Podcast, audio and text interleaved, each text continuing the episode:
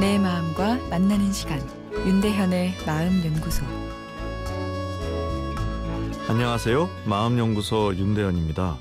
오늘은 대인 관계에서 적정거리 유지하기란 내용으로 이야기 나누겠습니다.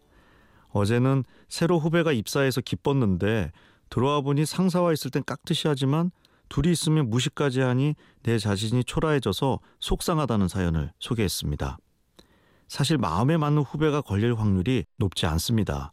같은 부모에게 나온 형제도 성격이 맞지 않아서 으르렁대는 경우가 허다한데 하물며 주사위 던지듯 우연히 만난 후배가 나랑 케미가 잘 맞을 확률은 낮습니다. 그래서 사람을 처음 만났을 때는 적정거리를 우선 유지하는 것이 필요한데요.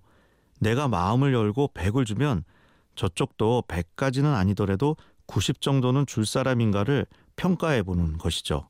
인간관계를 뭘 그렇게 치사하게 재면서 하는가 하는 생각이 들 수 있지만 이런 적정거리를 유지하는 것이 상대방에 대한 배려일 수도 있습니다. 내가 100이란 애정을 주었을 때 저쪽에서 50만 주면 내 마음에 좌절이 생기고 좌절은 상대방에 대한 분노로 바뀌기 때문입니다. 어제 사연 주신 분도 후배에 대한 기대가 처음부터 크지 않고 그래서 조금은 건조하게 관계를 설정했으면 이렇게 속상할 일은 없었겠죠. 내가 별로 준 것이 없으니 좌절할 것도 분노할 것도 없는 거죠. 관계에 있어서 처음에 적정 거리를 유지하는 것이 필요한 또 다른 이유는 일단 거리를 좁혀놓게 되면 다시 뒤로 물러날 때 내가 비난을 받을 수 있기 때문입니다. 스스로도 한심하게 느껴질 수 있고 상대방도 사람이 왜 변하냐며 비난할 수 있습니다. 잘못은 후배가 있는데 내가 비난받고 후배의 깊숙한 무의식에는 미안한 마음이 있을 수 있는데 오히려 그것마저 편하게 해주는 꼴이 되는 것이죠. 어제 사연 주신 분은 마음이 따뜻하고 사람 관계를 우선시하는 분이라 느껴집니다.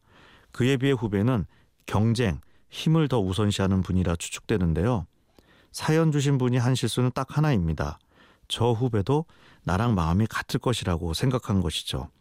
그러나 나랑 마음이 잘 맞는 사람을 만나는 일은 흔한 일은 아닙니다.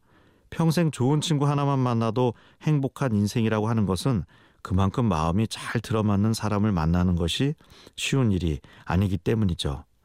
후배와 잘 지내고 싶다고 하셨는데 따뜻한 마음으로 친해질 방법은 보이지 않네요.